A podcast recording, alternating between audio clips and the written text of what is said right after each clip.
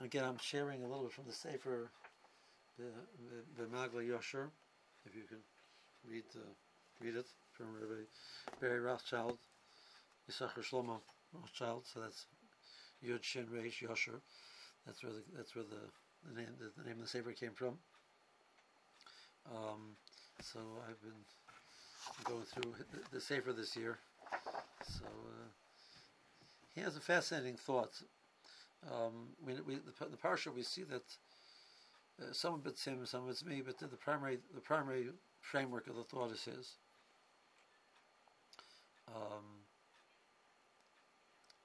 Yaakov Avinu leaves Bi'el Harana, and he finds his wives. Eventually Yosef is born, and now he's sitting on Shal Esav. It's time to go home. It's not clear exactly what is the element of Yosef which allows him to be the Sitna Shel Esav. So he wants to explain what is the element of Yosef which allows Yosef to be the antagonist to Esav, that the person which will give us the ability to overcome what Esav is throwing at us, that challenge. So he posits that the Nakuda which that Yosef has is the meat of chen, and he points out that that throughout these parashiyos we have Vayitin Chino Beinis Haris Soyar, and Yosef Chen Beinov, and Lakim Yochnucho Beni Kichnan Lakim Yeshli Kol. Like, we keep getting this word chen keeps coming up again and again and again. Rashi says Bein Paros Yosef Bein Paros Alayoyin. Rashi says Chinoi Notu Ala Ayin Haroyo Yisoy. Rashi says Bein Paros is also Ben Chen. Right? So there seems to be in the Kudah that Yosef is a source of chen, and he suggests that that's what Yosef brought to the table, was this midah. Now, what exactly is this midah of chen? And how does that counterbalance to Esav?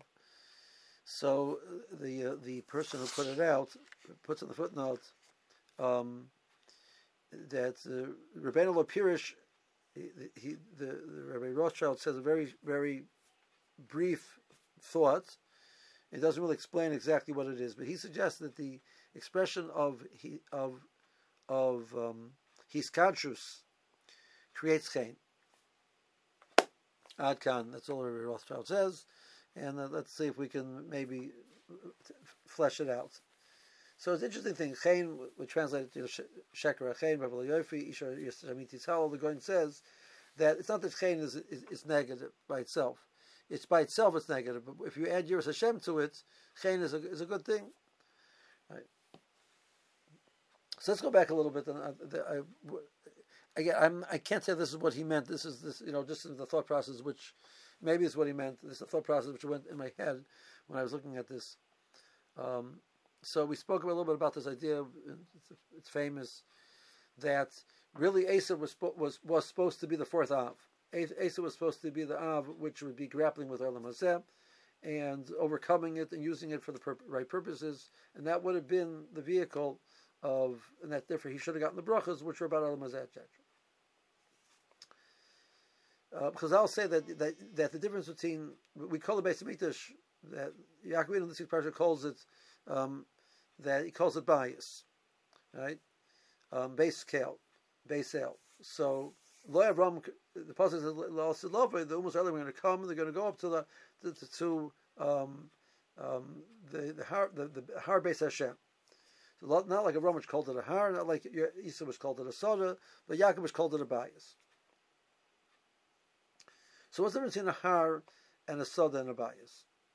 So a soda is a place that you go out to. Let's focus really just on soda and bias, because Esav was the ish soda, and Yaakov is called the ish tam yoshev oil. He means the person. He's the bias person, and Esav is the soda person. So what's the difference between a soda and a bias? A soda is a makom avoda. Soda is a place you go out to work. You go out to work in the fields.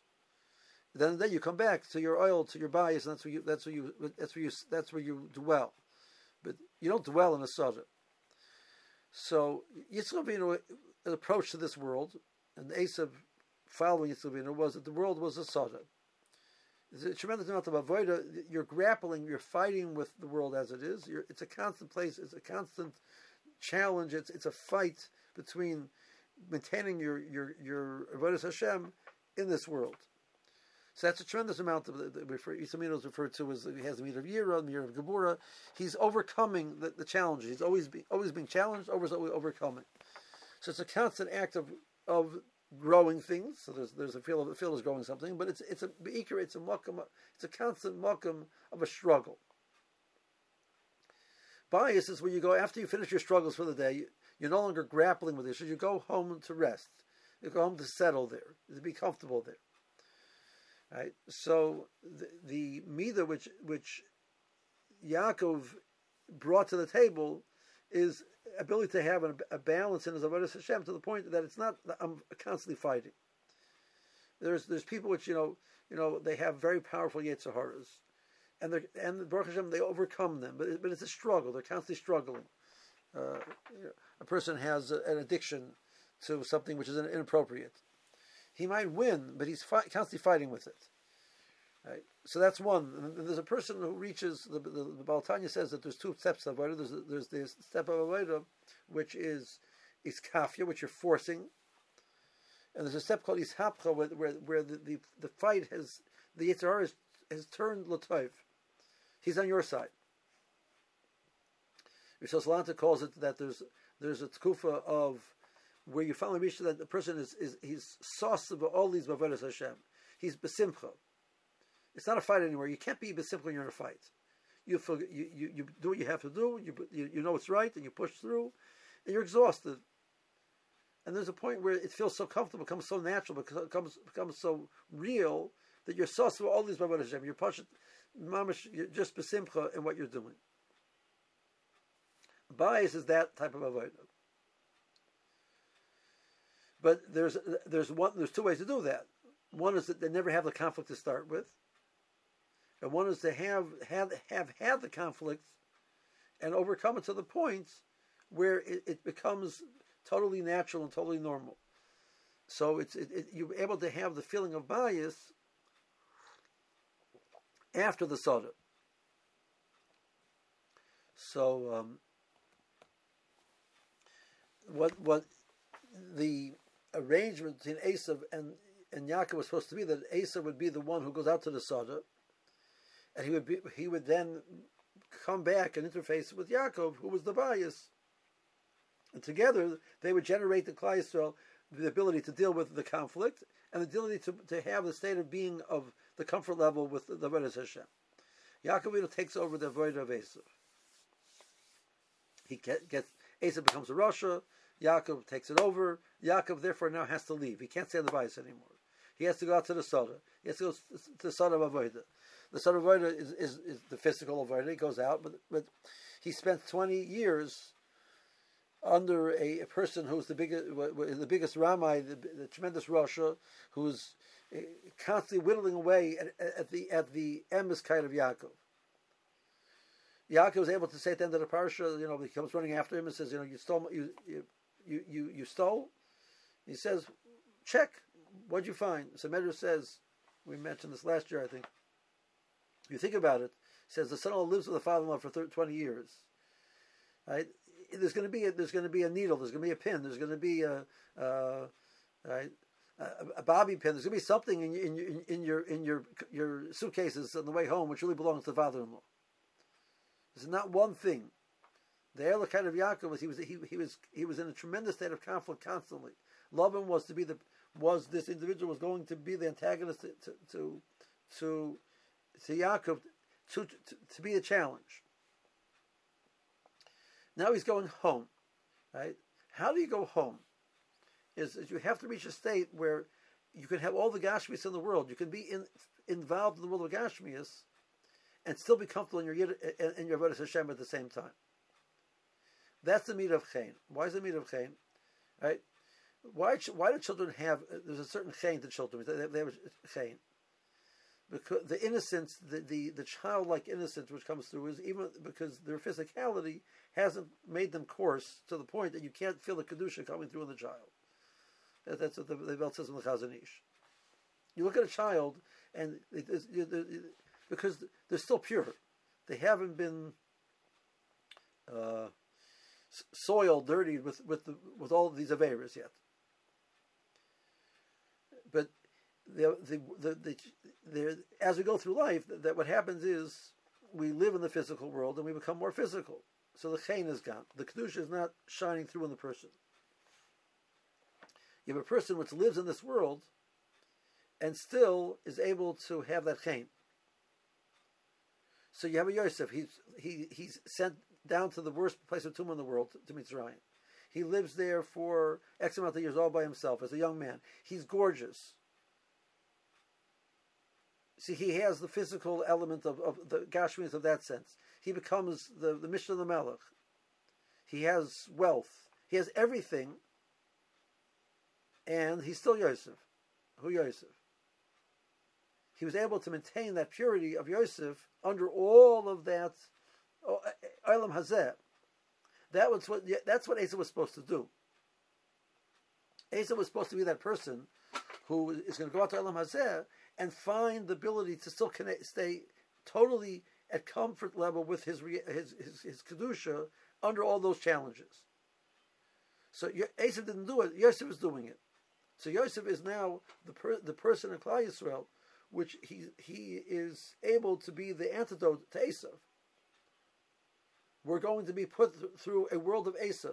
We're going to be put through a world that now, because of Yaakov as the brachas, we're going to put through a world that there's going to be nisyonos, and there's going to be conflict, and there's going to be taiva, there's going to be covenant, there's going to be all the things which are going to tempt us.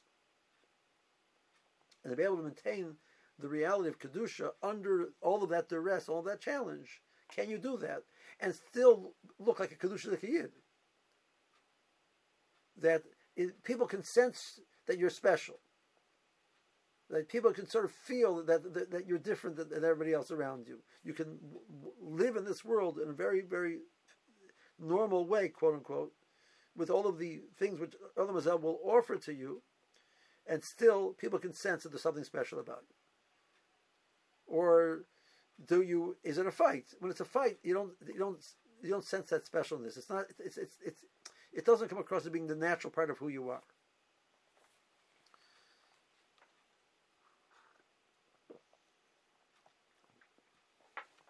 So Yaakov Avinu's avodah is going to be expressed through Yosef. The relationship with the Kadosh Baruch Hu is that the Rosh Hashanah created the world, and Batsim, the whole idea of avodah is strange, right? But what exactly is the Rosh Hashanah's plan is that we should go through a very physical existence and be able to deal with it in such a way that the Rosh Hashanah should feel comfortable being here. So Yaakov is the one who's going to build a bias for Kadosh Baruch Hu. Kolzman, there's a conflict. Rosh Hashanah says, I don't have a place to dwell in. When I get a point where people can reach a madrega, that as much as there's Olam Hazeh, the Rosh Hashanah fits right in. The Rosh Hashanah says, okay, now I can dwell there. So the Rosh Hashanah says, it's not logical that you can build a bias for Kadosh Baruch Hu. It's not logical you can confine a Kadosh Baruch Hu to a place. That's not a logical thing. We couldn't figure that out on our own. We need a nevuah to tell me that that's possible, such a thing. And that's the nevuah which that Yaakov gets at the beginning of the parasha. Right? But the nevuah is that the Rosh Hashanah it can dwell in a bias. But what that represents is that there's a place that you can create a place in the world, whether it's the physical place of the Beis Hamikdash or each person, inside the person, there's a place where the Rosh Hashanah feels totally comfortable dwelling.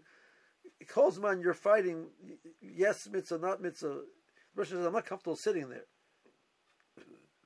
Because you're in the middle of the throes of yes to Kadosh Baruch Hu, not a Kadosh Baruch Hu. You come to the point where you're, as much as you live in a physical sense, you're totally comfortable with the Kadosh Baruch Hu being there. Then now I dwell. So Yaakov Avinu is the person who's able to recognize that the person's place in this world is a bias. Lost in love, Mashiach's going to come. They're going to go up to the Beis Hashem.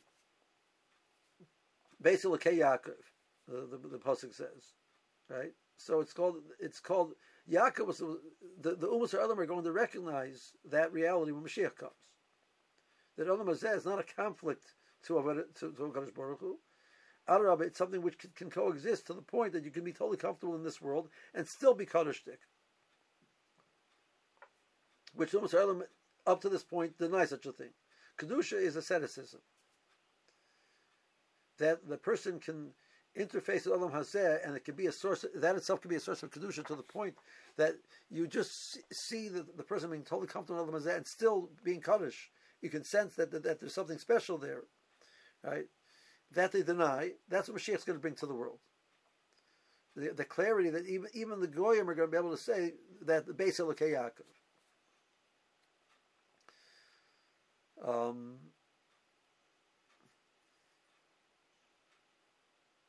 That's very nice.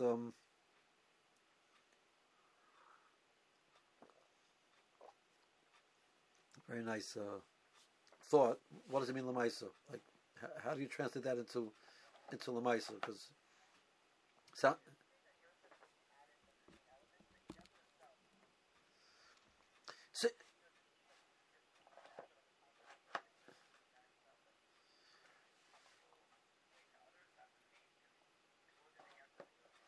well, it's interesting because I mean, Yosef is really seen to be an extension of Yaakov because he's the Bein Zekunim, right? That whatever he was kohen, he passed on to Yosef. Right? The Medrash goes through this whole list of things how Yosef and Yaakov are the same. You know, this one the brother hated, this one the brother hated, this one he had to go to Golos, etc., etc., etc. It means, but apparently Yosef was the one who was able to actually bring it out Lamaisa, whereas by Yaakov, right? Correct, right? We don't. Correct. Correct. Here, Yosef is in Mitzrayim.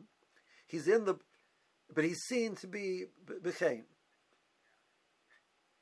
which that was the final goal for Yaakov also. But Yosef was the one who was able to bring that out. I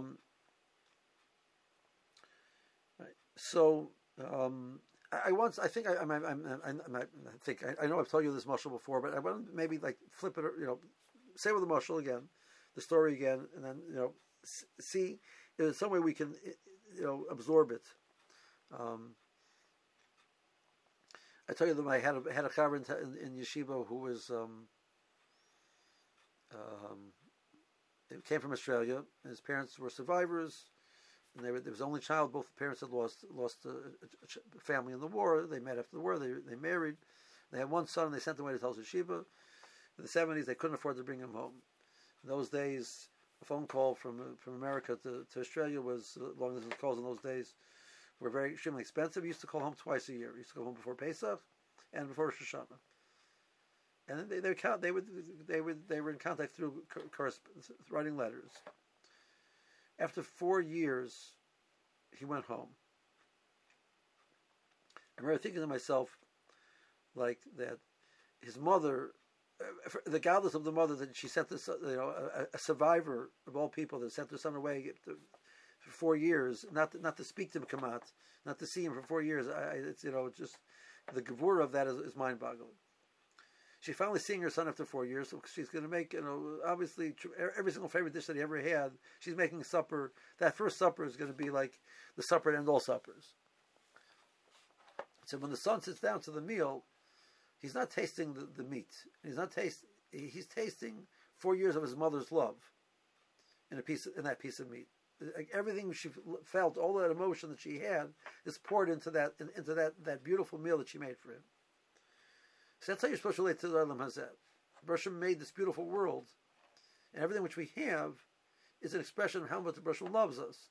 So he made a beautiful world, and the apple, it tastes so good, and it's so beautiful to look at, and it's crisp, and it's juicy, and it's, and all of Rav Miller's, thoughts about the chachma of the apple. It's supposed to bring you to an understanding of how much Hashem cares about us and gave it to us. So I look at a world, and it's a beautiful world, and he has Osher, and he has good looks, and he has everything. What's that supposed to be? It's supposed to be, it could be a schlepping the person away from a Kodesh Baruch Hu. Right? So, or it could be that it enhances his relationship with the Kodesh Baruch Hu. So, where's the difference? What defines which one it's going to be? So I saw a thought that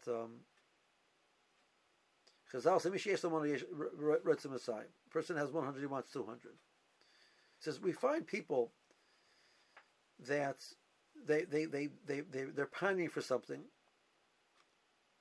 and once they get it, very shortly thereafter, they lose interest in it. You see it in children; they want to get a toy, you know, right?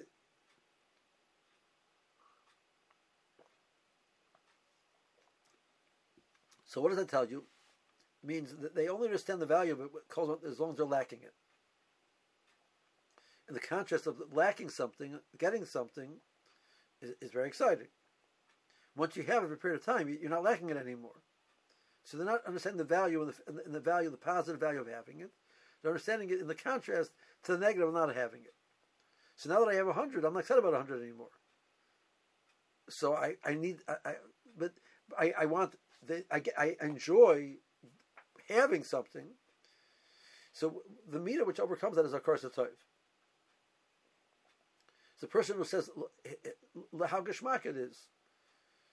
So I told you once from Shira Chaim that the Rav Dessler writes in one of his Miktavim that that the Talmidim asked him, like, how do you understand the we say in Shabbos davening after davening. It says, Sabenu mituvecho. So what's it referring to? Gashmias?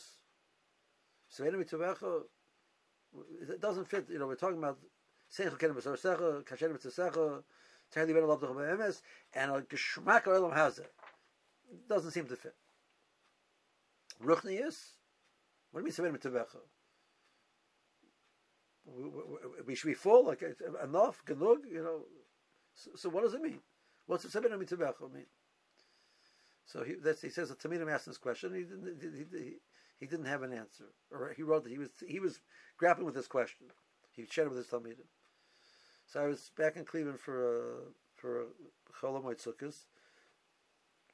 I was actually for Sukkos Chol HaMoed. I went out to visit Shiva Reb Chaim, Zichro Livrocha. So I told him I saw this Haaron of Dessler. I was curious to see what the Shiva thought about it. So he said to me,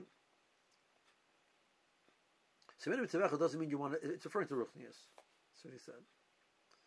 It's not referring to Gashmias. You're right. The context of the paragraph, it's not Mistarba it's referring to. So what was the question? The question was, what do you mean Sabina B'Tevecha? He says there are two ways to get Ruchnias. So I want to get Ruchnias is, you know, I don't learn enough, I don't daven enough, I need to learn more, I need to daven more, I need to daven better. You're starting from the Mokum of Chisorin. I'm lacking, and that motivates me to try and get more. He says, there's a second way to get ruchnias. He says, let's say somebody gives you a geshmaka piece of chocolate cake.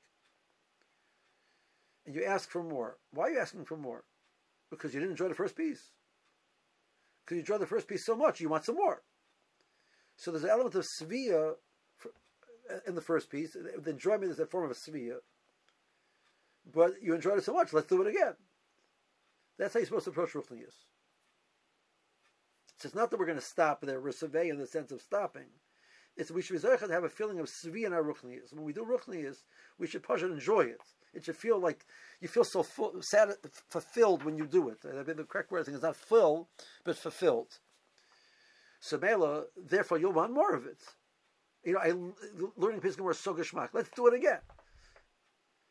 As opposed to I have to learn Gemara. So there's a musik of Sevilla that you're enjoying what you have, and that what you want more is not because you don't appreciate what you have. It's I don't know, but the reason why you want more is because you appreciate it so much, you enjoy doing it again and having it again. So there's the Mishesh Shemona Ritz and Masayim, which comes from I don't appreciate what I have, and therefore I want more. There's a person in the Yeshua Masayim because it comes out of from the fact that I appreciate so much what I have.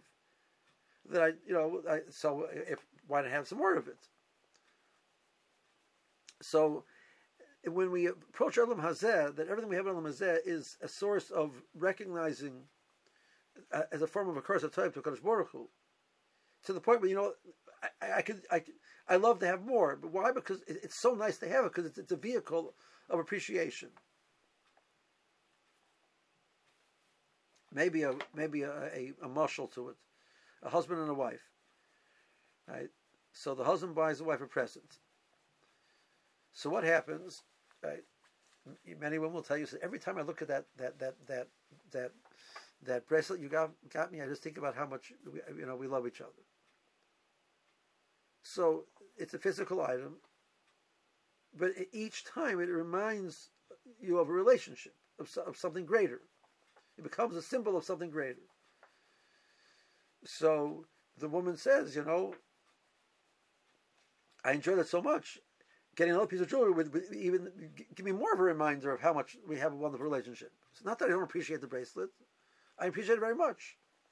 I appreciate it so much that I would like something similar, some more of the same.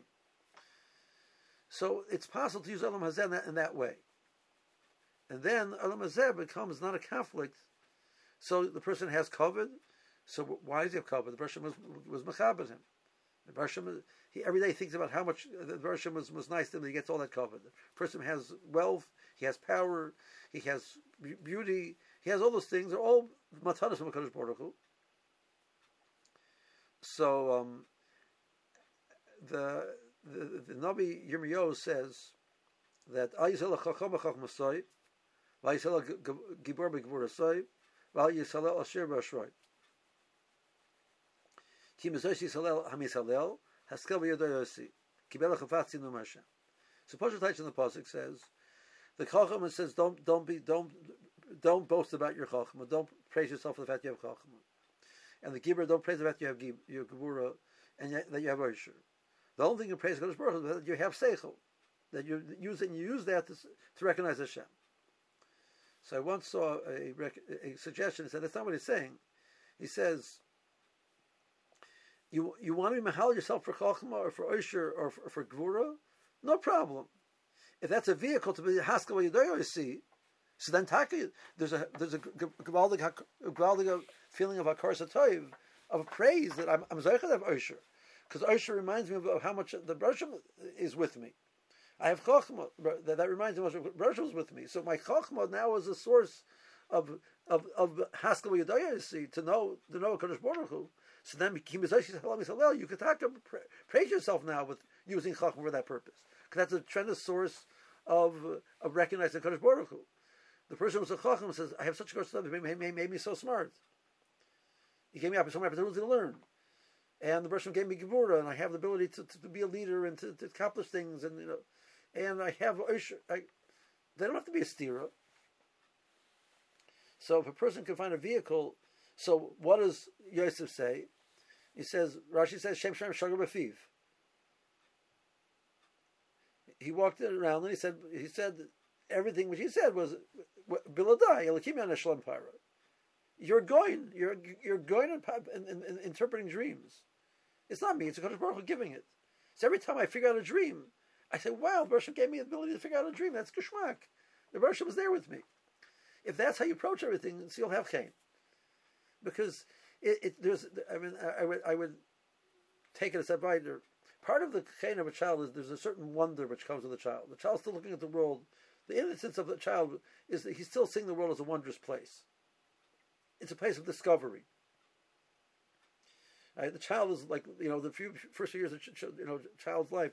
They talk about the amount of this information that he absorbs. He's discovering the world, and we slow down. We stop discovering the world. We stop being in. Everything is fascinating to the child. The kids will say why. They're not bad kids. They want to know. They want to know. Right. At some point in life, we stop saying why.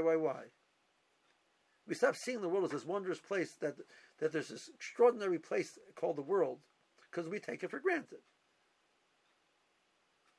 A person who spent his whole life, underground, and he never experienced everything with the world. He come out and just got it with Caleb from the beauty of the world. And why is this? And how does that happen? And what's that? And everything would be a source of a greater understanding of the Chesed of HaKadosh Baruch Hu to the Bria. So that's the wondrousness, if such a word, which generates chaim. That's why kids are so kishmak, because they see the world still in a childlike way. We said that like we're jaded. We know the way everything's go. Yes, what it is. It's normal. It's normal. Right? When you see a child, I really this hargasha watching a child assimilate information and learn how to understand the world. By me, is one of the biggest miracles of the world. It's fascinating to just watch the child growing into a knowledgeable human being. Like, how does that happen? It's extraordinary. You see Yad Hashem happening in front of your eyes.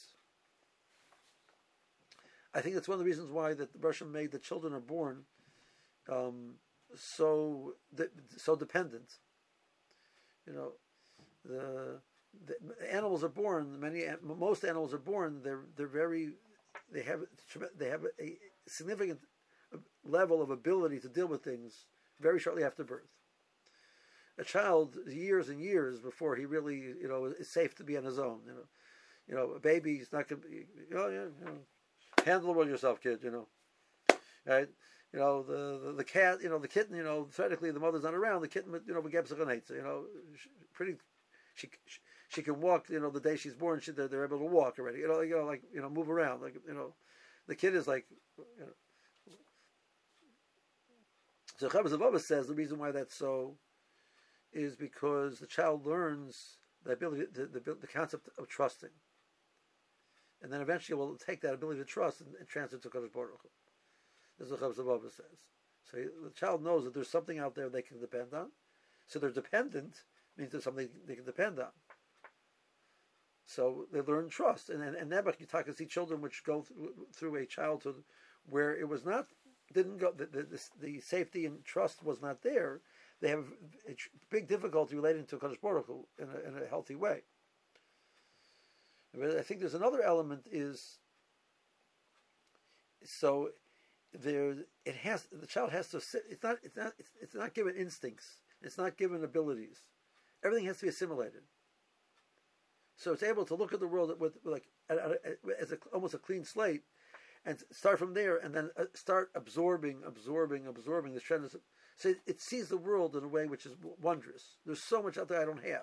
Imagine the kid, he knows how to drive as soon as he's born. It's like, what's exciting about the world? I don't know how to drive already. Right? Cats walk and human beings drive. So you're born, they get all, give them the keys, go to the car. It's just like, wow, how do you do that? How do you learn that? Everything is exciting. That's the way that we're supposed to relate to the world. That everything is a matana from Kadosh Baruch Hu, which I don't have, and the Baruch Hu is giving me, and I have to accept it as a matana. So. That's the antidote to the jadedness of Esav. So, to take the last thought, Rav Hutner writes that Amalek, which is the epitome of Esav, is referred to as a letz. A letz is translated in English as Rav Hutner says is a cynic. He's not a scoffer; he's a cynic. Nothing excites. Nothing is like wow. That's naivete as far as he's concerned. He's jaded. That's Esav. He's already. He was born. He's born. He's already like fully grown hair, like an adult. He was. He wasn't that childlike innocence. He was this person who's going to be fighting to interface with the world because he's born osu. He's already done. He's already fully grown. Right. I think I remember where I saw it a while back. There was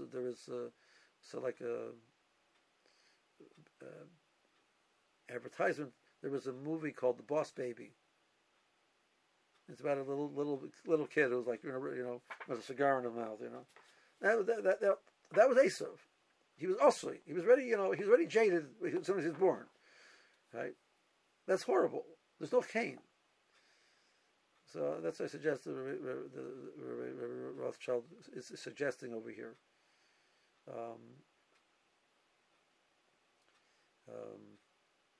So I guess I'm voting for naivete. Not naivete of being naive, naivete of being finding the world wondrous still. You know, we look at the world and the world is like such a mess. Like, oh, very, very jaded. That's the thought I wanted to share. And so, how are you people doing? Thank you. I tell you, my wife told me very cute. I mean, I didn't hear the full word. It's a very quick word you can take away also. That my wife listens to this woman, Sivan Rahav Meir. So she told me over that she said that Rachel Imenu was the first example we have in the Torah of a party which would end up being very disappointing. And we can learn from Rachel Imenu how to deal with disappointment in your parties. So you expect to have this big chasna, and the corona comes, and you're so disappointed. Well, Rachel Imenu was even more disappointed than corona. Like, you know, big chasna, all exciting, and her sister gets married instead of her. Right? That's disappointment, my friend. Right? And how she deal with it, right? She seems to give over the simonim to her sister. Like, that's what's supposed to be. That's it. The wow of life. So, Rachel Imenu is the person who teaches us the paradigm of how to deal with disappointing parties. Interesting angle, no? To think about.